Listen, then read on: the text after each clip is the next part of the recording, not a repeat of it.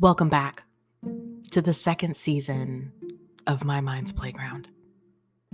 Sitting down to write this next season compared to writing last season felt like writing in two different realities.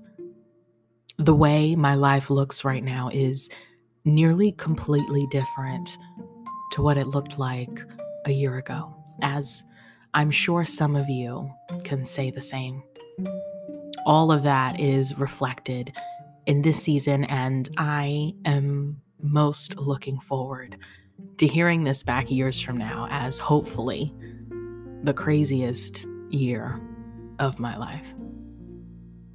I hope this offering finds you well.